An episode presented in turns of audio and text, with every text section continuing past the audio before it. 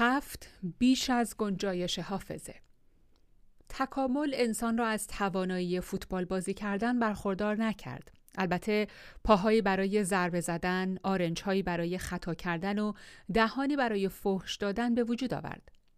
اما این همه ما را قادر می کند تا با خود ضربه های پنالتی را تمرین کنیم.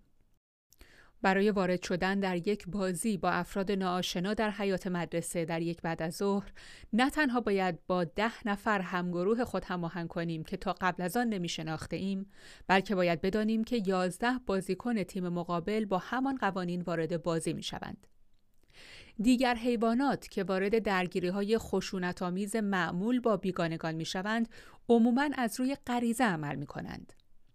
طول ها در چهار گوشه دنیا قوانین مبارزه خشن را در ژنهای خود دارند.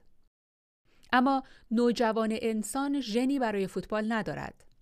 با این وجود می تواند با افراد ناشنا وارد بازی شود زیرا همه آنها الگوهای مشترک حاکم بر فوتبال را یاد گرفتند. این الگوها کاملا خیالی هستند اما اگر همه ما آنها را به رسمیت بشناسیم قادر خواهیم بود که در این بازی شرکت کنیم. همین امر در ابعاد گسترده تر برای پادشاهی ها، کلیساها و شبکه های تجاری هم صدق می کند. اما با یک تفاوت مهم. قوانین فوتبال نسبتاً ساده و مختصر هستند در حد همان قوانینی که برای همکاری در یک گروه خوراکجو و یا در یک روستای کوچک لازم بود. هر بازیکنی به سادگی می تواند این قوانین را به ذهن خود بسپارد و علاوه بر آن جا برای آوازها و تصاویر و لیست خرید در ذهن خود باقی داشته باشد. اما نظام های گسترده همکاری که نه 22 نفر بلکه هزاران و حتی میلیون ها نفر را در بر می‌گیرد نیازمند پردازش و ذخیره حجم عظیمی از اطلاعات است که خارج از ظرفیت یک مغز ساده انسانی است. جوامع گسترده گونه های دیگر مثل مورچه ها و زنبورها ساختاری پایدار و انعطاف ناپذیر دارند زیرا اکثر اطلاعاتی که برای بقایشان لازم است در ژنومشان نهاده شده. برای مثال یک کرم نوزاد ماده زنبور اصل بسته به اینکه چه تغذیه‌ای داشته باشد می‌تواند به شکلی رشد کند که نه ملکه شود و نه کارگر. دی ای زنبور رفتار لازم برای نقشی که در زندگی بازی خواهد کرد را برنامه ریزی می کند. کندوی اصل می تواند ساختار اجتماعی بسیار پیچیده داشته باشد که انواع کثیری از زنبورهای کارگر را در خود جای می دهد مثل برداشت کننده ها، پرستارها و نظافتچی ها. اما تا اینجا محققین موفق به مشخص کردن زنبور وکیل نشدند.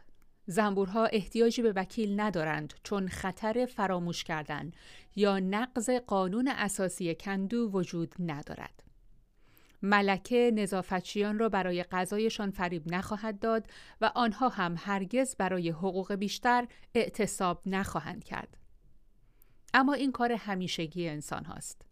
از آنجایی که نظم اجتماعی انسان خردمند خیالی است انسانها نمی توانند اطلاعات حساس را با نسخه برداری از دی ای و انتقال آن به نسل‌های بعدی حفظ کنند تلاش آگاهانه برای حفظ قوانین، رسوم، آداب و روش ها انجام شده وگرنه نظم اجتماعی می تواند به سرعت به فروپاشی منتهی شود. برای مثال شاه همورابی مقرر داشت که مردم به گروه های مافوق، آمی و برده تقسیم شوند. در تفاوت با نظام طبقاتی کندوی اصل این یک تقسیم طبیعی نیست و اثری از این نوع تقسیم در ژنوم انسان وجود ندارد. اگر بابلی ها نمی توانستند این حقیقت را در اذهان خود نگه دارند جامعهشان از کار می افتاد. و وقتی همورابی دی ان ای خود را به فرزندانش منتقل می کرد نظام حاکم را در ژن خود برنامه ریزی نکرد که می گفت اگر یک فرد مافوق یک زن آمی را بکشد باید سی شکل نقره بپردازد همورابی آگاهانه ناچار بود به پسران خود قوانین امپراتوری خود را یاد بدهد و پسران و نوه های مذکر او هم مجبور بودند همین کار را بکنند. امپراتوری ها مقدار عظیمی اطلاعات تولید می کنند. امپراتوری ها علاوه بر قوانین ناچار بودند پرونده معاملات و مالیات ها و فهرست تدارکات نظامی و کشتی های تجاری، تاریخ جشنواره ها و پیروزی ها را بایگانی کنند. طی میلیون ها سال مردم اطلاعات را تنها در یک جا در مغزشان ذخیره می کردند. متاسفانه مغز انسان مکان مناسبی برای ثبت اطلاعات در ابعاد یک امپراتوری نیست. این امر سه دلیل دارد. اولا گنجایش مغز محدود است. این حقیقت دارد که بعضی ها حافظه شگفتانگیزی دارند و در دوران باستان کارگزارانی وجود داشتند که وظیفهشان حفظ اطلاعات در مغزشان بود و می توانستند نقشه کل ایالات و مجموعه کل قوانین دولتها را در مغز خود انباشت کنند.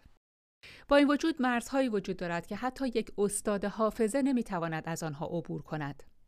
یک وکیل باید کل قانون منافع عمومی ماساچوست را از بر بداند اما نه جزئیات تک تک صورت محکمه های مربوط به ساهره ها در منطقه سالم در ماساچوست و موارد بعد از آن را. ثانیاً انسان ها می میرند و مغزشان را هم با خود می‌برند. به این ترتیب اطلاعات ذخیره شده در مغز انسانی در زمانی کمتر از 100 سال از بین می رود. البته امکان انتقال اطلاعات از مغزی به مغز دیگر وجود دارد اما بعد از چند انتقال اطلاعات تحریف می شوند و از بین می روند. سالسن و مهمتر از همه مغز انسان طوری شکل گرفته که انواع خاصی از اطلاعات را ذخیره کند و پردازش کند. شکارگر خوراکجوی باستان برای بقای خود ناچار بود نقش و الگوی مختلف اشکال، کیفیتها و رفتار مربوط به هزاران گونه گیاه و حیوان را به خاطر آورد. آنها مجبور بودند در خاطر داشته باشند که مثلا یک قارچ چروکیده زرد رنگ که در پاییز در زیر درخت نارون قرمز می روید به احتمال بسیار زیاد سمی است اما یک قارچ مشابه که در زمستان زیر درخت بلوط می روید داروی خوبی برای دل درد است. پس شکارگر خوراکجو ملزم بود تا نظرات و روابط دهها عضو گروه را به ذهن خود بسپارد. به عنوان مثال اگر لوسی احتیاج به کمک یکی از اعضای گروه داشته باشد تا شر جان را از سر خود کم کند لازم می آید که به خاطر داشته باشد که جان هفته پیش با مری به هم زده و مری شاید عنصر مناسبی باشد تا به او کمک کند. در نتیجه ضرورتهای تکاملی مغز انسان را برای ذخیره حجم عظیمی از اطلاعات اجتماعی، اطلاعات مربوط به گیاهان، جانوران و مکانها سازگار کرده. اما وقتی جوامع پیچیده ویژه‌ای در آستانه انقلاب کشاورزی ظهور کردند، نوعی از اطلاعات جدید اهمیت حیاتی پیدا کرد و آن اعداد بود. خوراکجویان هرگز نیازی به اطلاعات ریاضی گسترده نداشتند. هیچ خوراکجویی مثلا نیاز نداشت تا تعداد میوه های هر درخت در جنگل را به خاطر بسپارد. بنابراین مغز انسان برای ذخیره و به کارگیری اعداد تطبیق ایجاد نکرد.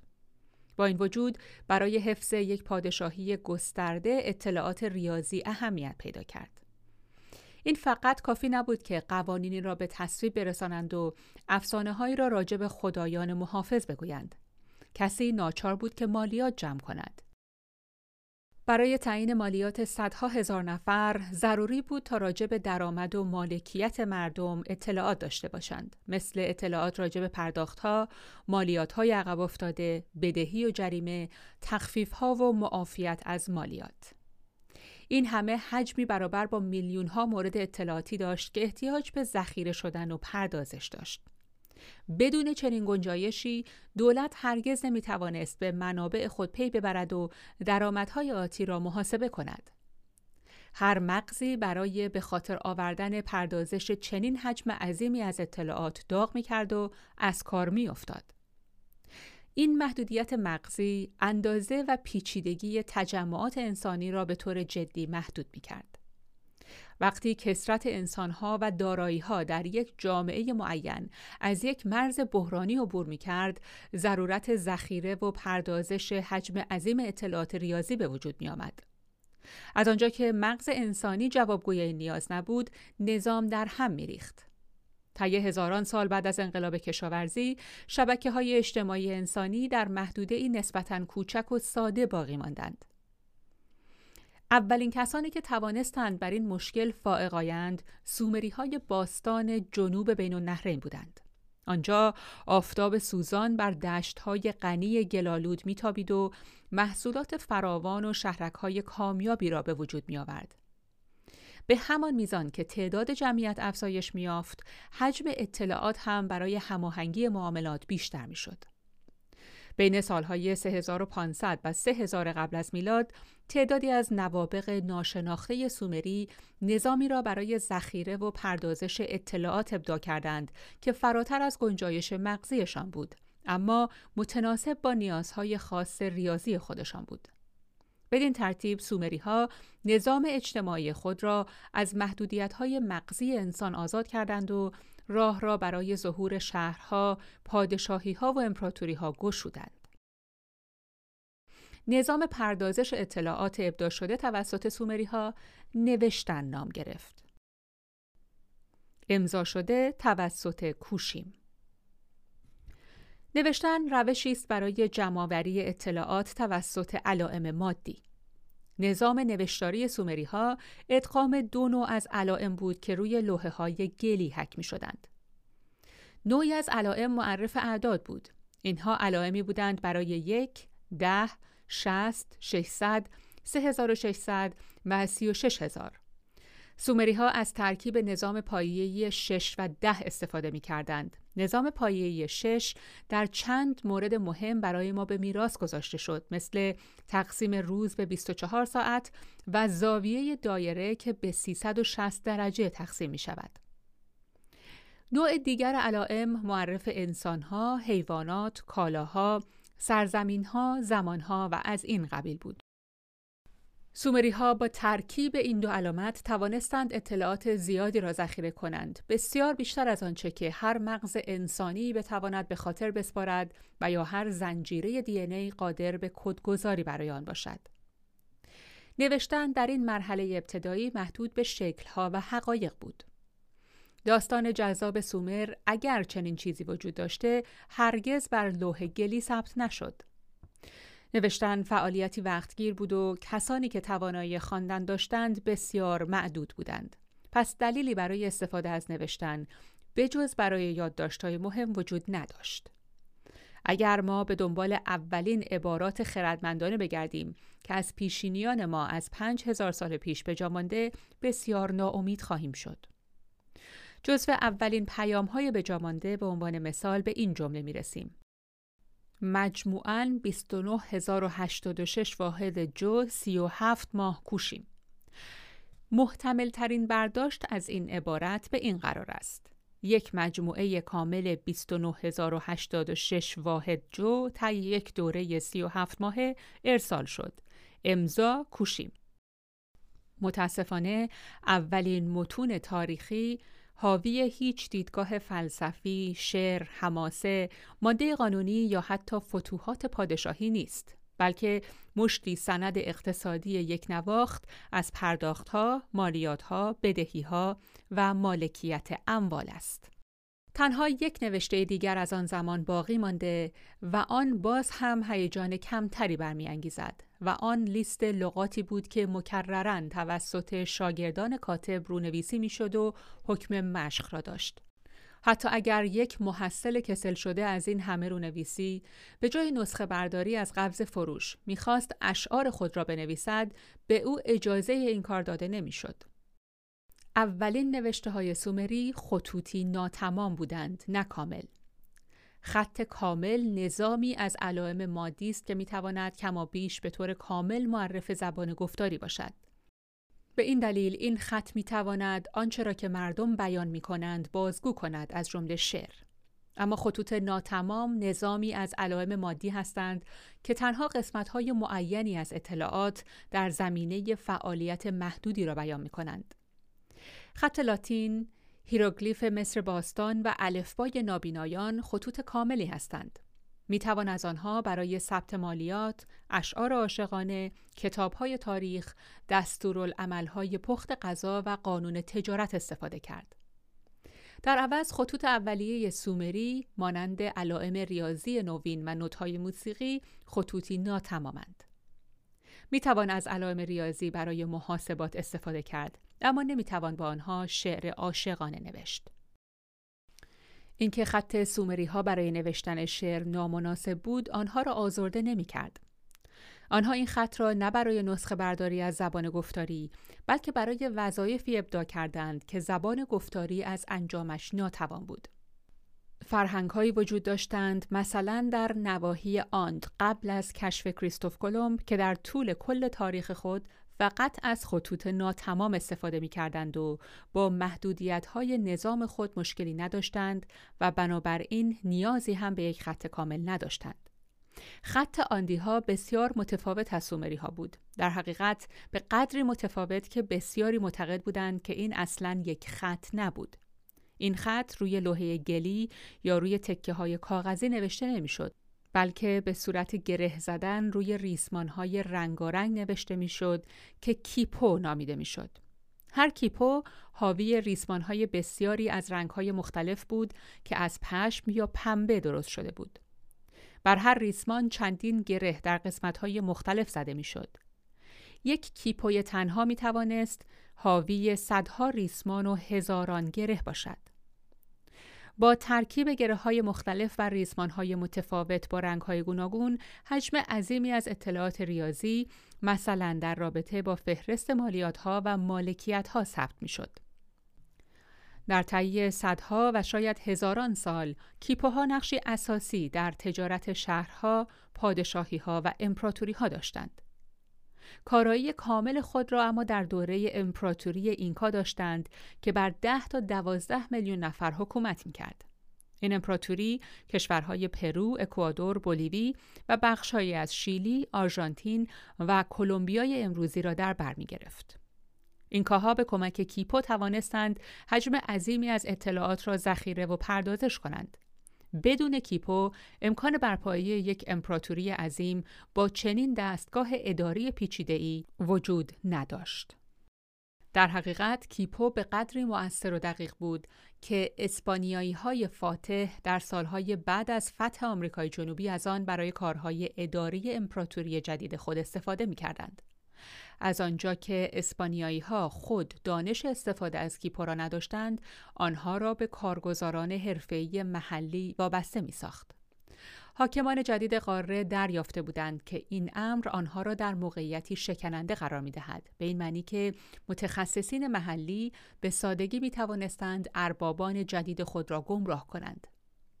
وقتی که تسلط اسپانیا بیشتر تثبیت شد، کیپو از دور خارج شد و امپراتوری جدید اطلاعات خود را به طور کامل بر پایه خط و اعداد لاتین قرار داد.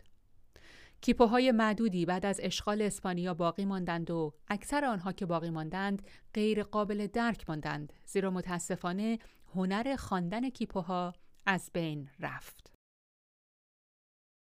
شگفتی های دیوان سالاری بین النهرینی ها سرانجام به نوشتن چیزهایی غیر از اطلاعات یک نواخت ریاضی روی آوردند. بین سالهای 3000 و 2500 قبل از میلاد علائم بیشتر و بیشتری به نظام نوشتاری سومری اضافه شد و آن را به تدریج به خطی کامل تبدیل کرد که ما امروز آن را خط میخی مینامیم. سال 2500 قبل از میلاد شاهان از خط میخی برای فرمان دادن کاهنان برای ثبت وحی الهی و شهروندان عامی برای نوشتن نامه های شخصی استفاده می کردند. تقریبا در همان دوران مصری ها خط کامل دیگری را تکامل دادند که هیروگلیف نامیده می‌شد.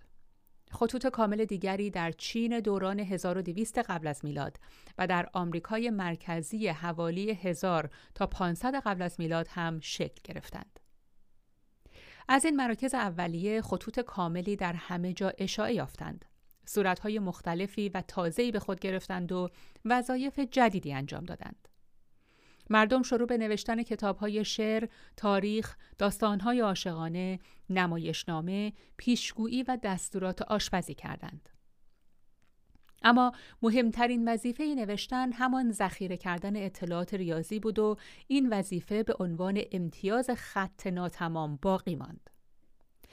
کتاب مقدس عبری، ایلیاد یونانی، ماهاب هاراتای هندی و تیپیتیک های بودایی همه به عنوان کارهای شفاهی شروع شدند. این آینها طی دورانی طولانی به صورت شفاهی از نسلی به نسل دیگر منتقل می شدند و حتی اگر زبان نوشتاری هرگز ابدا نمی شد به حیات خود ادامه می دادند. اما ثبت مالیات و دیوان سالاری های پیچیده همراه با خط ناتمام متولد شدند و هر دو به طور اجتناب ناپذیری تا به امروز همچون دو قلوهای به هم چسبیده سیامی با هم مرتبط بودند. هرچه اسناد بیشتر و بیشتری نوشته می‌شد و خصوصا اسناد بایگانی های اداری در ابعاد گسترده تر افزایش میافت مشکلات جدیدی با خود به همراه می آورد. اطلاعات ذخیره شده در مغز یک فرد را به سادگی می توان بازیابی کرد. مغز من میلیاردها ذره اطلاعات را در خود دارد و من بلافاصله می توانم اسم پایتخت ایتالیا و اینکه در 11 سپتامبر 2001 چه می کردم را به یاد آورده و سپس مسیر میان خانه و دانشگاه ابری در اورشلیم را در ذهن بازسازی کنم. اینکه مغز من دقیقا چطور این همه را انجام می دهد خود معمایی است. اما همه می‌دانیم که نظام بازیابی مغز به گونه ای شگفتانگیز کارآمد است به جز وقتی که می‌خواهید به یاد آورید که سویچ خودرو خود را کجا گذاشته اید. بنابراین چطور می‌توان اطلاعات ذخیره شده در ریسمان های کیپو یا لوحه های گلی را پیدا و بازیابی کنیم؟ اگر فقط ده یا صد لوحه داشته باشیم مشکل چندانی نخواهیم داشت. اما اگر همچون زیمریلیم یکی از شاهان معاصر همورابی حاکم قلمرو ماری هزاران لوح در مقابل خود داشته باشیم چه خواهیم کرد؟ برای یک لحظه وانمود کنید که در سال 1776 قبل از میلاد زندگی می کنید. دو ساکن قلمرو ماری بر سر مالکیت مزرعه گندم با هم در نزاع هستند. یعقوب اصرار دارد که زمین را از ایسو سی سال قبل خریده. ایسو در جواب می‌گوید که در حقیقت او زمین را برای سی سال به یعقوب اجاره داده و حالا که این دوره سپری شده قصد دارد زمین را پس بگیرد.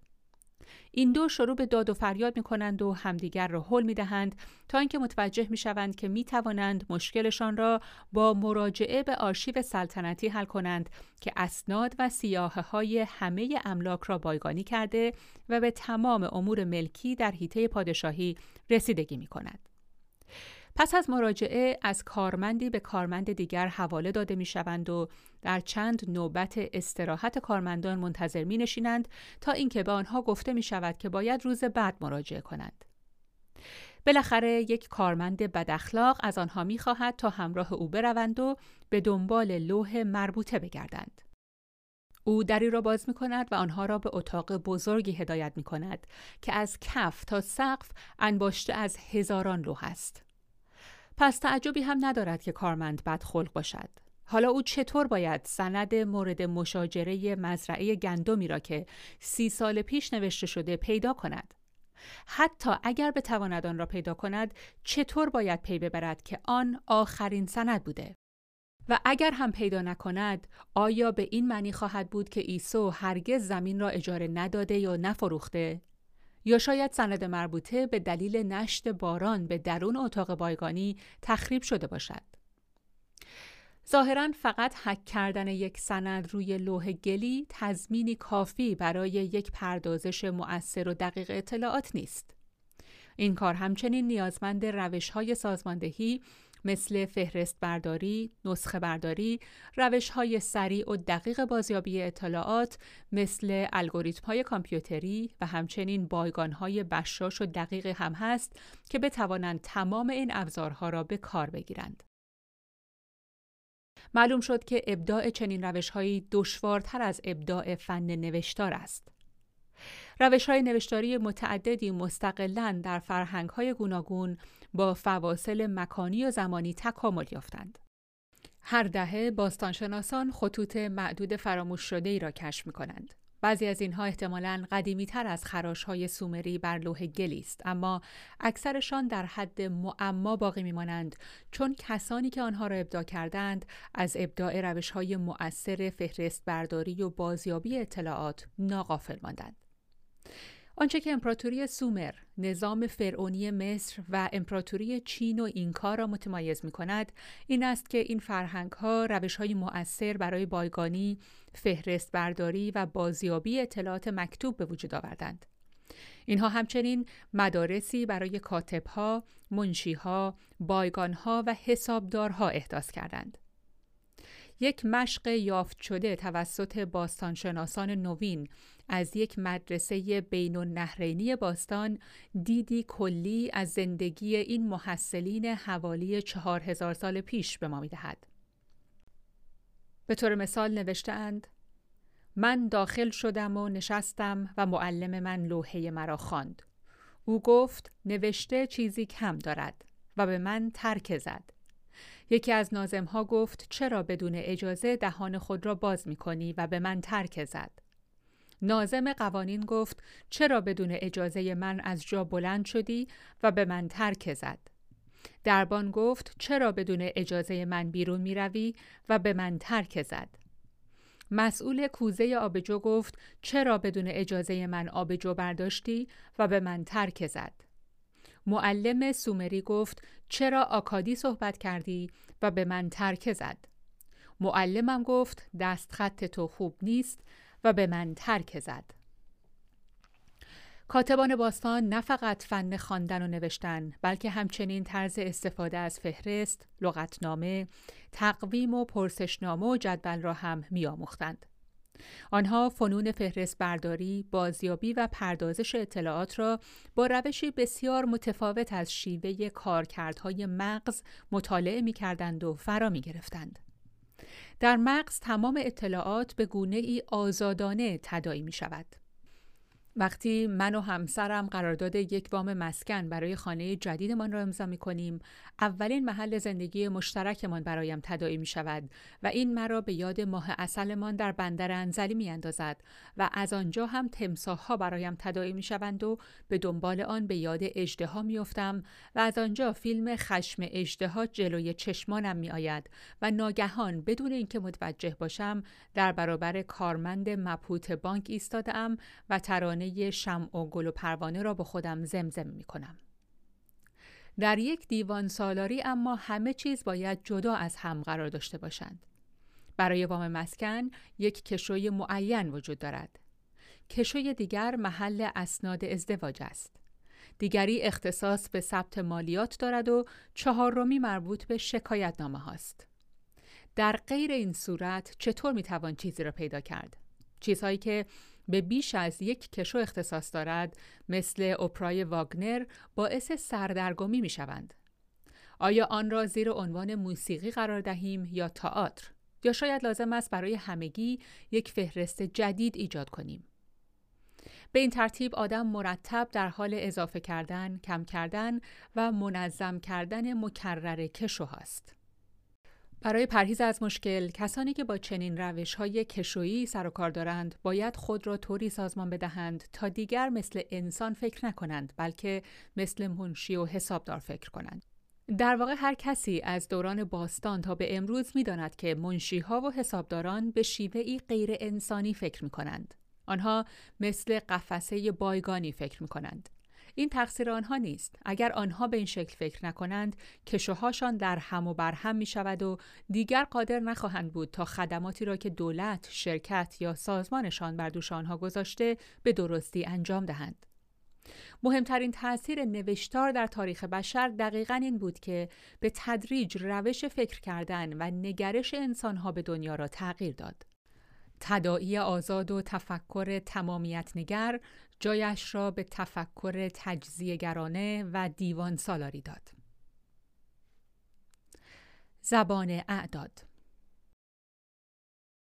با گذشت قرون پیشرفت روش های دیوان سالاری پردازش اطلاعات تفاوت خود را بیش از پیش با شیوه طبیعی تفکر نمایان ساخت و اهمیت و جایگاه برتری پیدا کرد. در مقطعی قبل از قرن نهم میلادی گامی تعیین کننده برداشته شد و آن ابداع یک خط جدید ناتمام بود که انسان می توانست به کمکش اطلاعات ریاضی را با کارایی بینظیری ذخیره و پردازش کند. این خط ناتمام مرکب بود از ده علامت که معرف اعداد صفر تا نه بود که به دلیل نامعلومی به عنوان اعداد عربی شناخته شد. اگرچه اول توسط هندوها ابدا شد. و عجیبتر این بود که اعراب جدید مجموعی از اعداد را به کار می‌برند که کاملا متفاوت با ارقام غربی است. اما اعراب افتخار را از آن خود کردند زیرا وقتی هند را تسخیر کردند با اعداد و کارایی آن آشنا شدند و بعد از اصلاحش آن را در سراسر خاورمیانه و سپس اروپا رواج دادند. وقتی بعدها چند علامت دیگر به اعداد عربی اضافه شد مثل جمع، تفریق و ضرب پایه های علم ریاضی نوین گذاشته شد. اگرچه این نظام نوشتاری همچنان روشی ناتمام باقی می ماند، اما به زبان مسلط دنیا بدل شده. تقریبا تمام دولتها، شرکتها، سازمانها و مؤسسات خواه به عربی صحبت کنند یا هندی یا انگلیسی و یا نروژی برای ثبت و پردازش اطلاعات از ارقام ریاضی استفاده می کنند. هر جزی از اطلاعات که قابل تبدیل شدن به ارقام ریاضی باشد با سرعت و کارایی سرسام‌آوری ذخیره و پردازش می شود.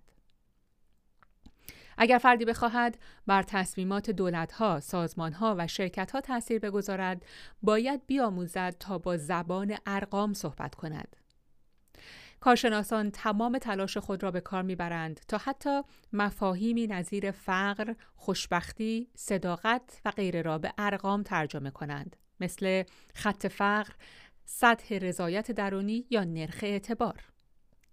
تمامی عرصه های علم مثل فیزیک و مهندسی تقریبا تمام رابطه خود را با زبان گفتاری انسانی از دست دادند و فقط در حیطه ارقام ریاضی قرار دارند. اخیرا زبان ریاضی موجب ظهور یک نظام نوشتاری باز هم انقلابی تر شده که یک خط کامپیوتری است و فقط شامل دو علامت است صفر و یک جمله من الان دارم روی تخت کلیدم می نویسم در کامپیوتر تبدیل به ترکیبات گوناگونی بین صفر و یک می شود. نوشتار برای کمک به آگاهی انسان تولد یافت اما بیش از پیش به ارباب او بدل می شود. کامپیوترهای ما نمی توانند درک کنند که انسان خردمند چطور صحبت می کند، احساس می کند و رویا بافی می کند. پس ما به انسان خردمند صحبت کردن، احساس کردن و رویا بافی با زبان ارقام را می آموزیم که زبان قابل فهمی برای کامپیوترهای ماست. و این پایان ماجرا نیست. عرصه هوش مصنوعی در جستجوی خلق نوع جدیدی از هوش است که تنها بر پایه خط جفتی یعنی صفر و یک بنیان می شود. فیلم های تخیلی علمی ماتریکس و ترمیناتور دورانی را به تصویر می کشند که خط جفتی یا خط صفر و یک کامپیوتری خود را از زیر یوغ بشر رها می کند. وقتی انسان تلاش می کند تا کنترل خود را بازیابد این زبان یاقی در پاسخ کوشش می کند تا نسل بشر را نابود کند.